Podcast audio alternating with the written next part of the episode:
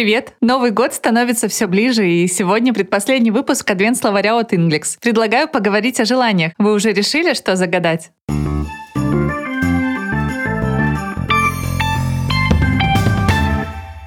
Глагол to wish означает хотеть или желать. Он подойдет, когда речь идет о чем-то, чего мы очень хотим, но что кажется маловероятным или вовсе неисполнимым. I wish I could sing like Celine Dion. Мне бы хотелось уметь петь как Celine Dion.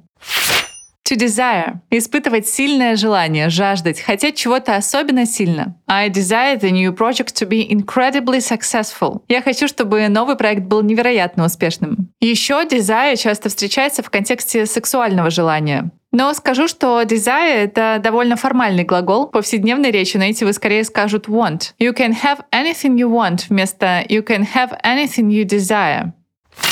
To crave переводится как «испытывать невероятно сильное желание». My nephew craves to see Santa Claus with his own eyes. Мой племянник жаждет увидеть Санта-Клауса своими глазами. Глагол to crave можно заменить на выражение to have a craving for. The kids had a craving for chocolate. Детям очень захотелось шоколада. Возможно, слово long вам известно как прилагательное, которое переводится как длинный. А вот глагол to long означает очень сильно хотеть чего-либо. Чтобы сказать, чего вы хотите, используйте после глагола to long предлог for. He longs for a chance to prove himself. Он жаждет получить шанс проявить себя.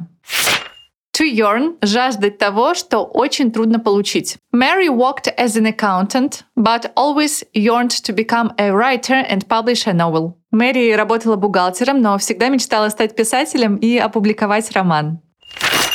To pine – сильно желать того, что трудно или вовсе невозможно получить. Bradley pined for his parents, who were far away. Брэдли очень хотел увидеть родителей, которые были далеко. У глагола pine есть еще значение «тосковать». Поэтому пример Bradley pined for his parents who were far away можно перевести как Брэдли тосковал по родителям, которые были далеко. У слова pine есть и другое значение, оно даже немножко новогоднее. Существительное a pine переводится как «сосна», та самая, которую обычно украшают под Новый год.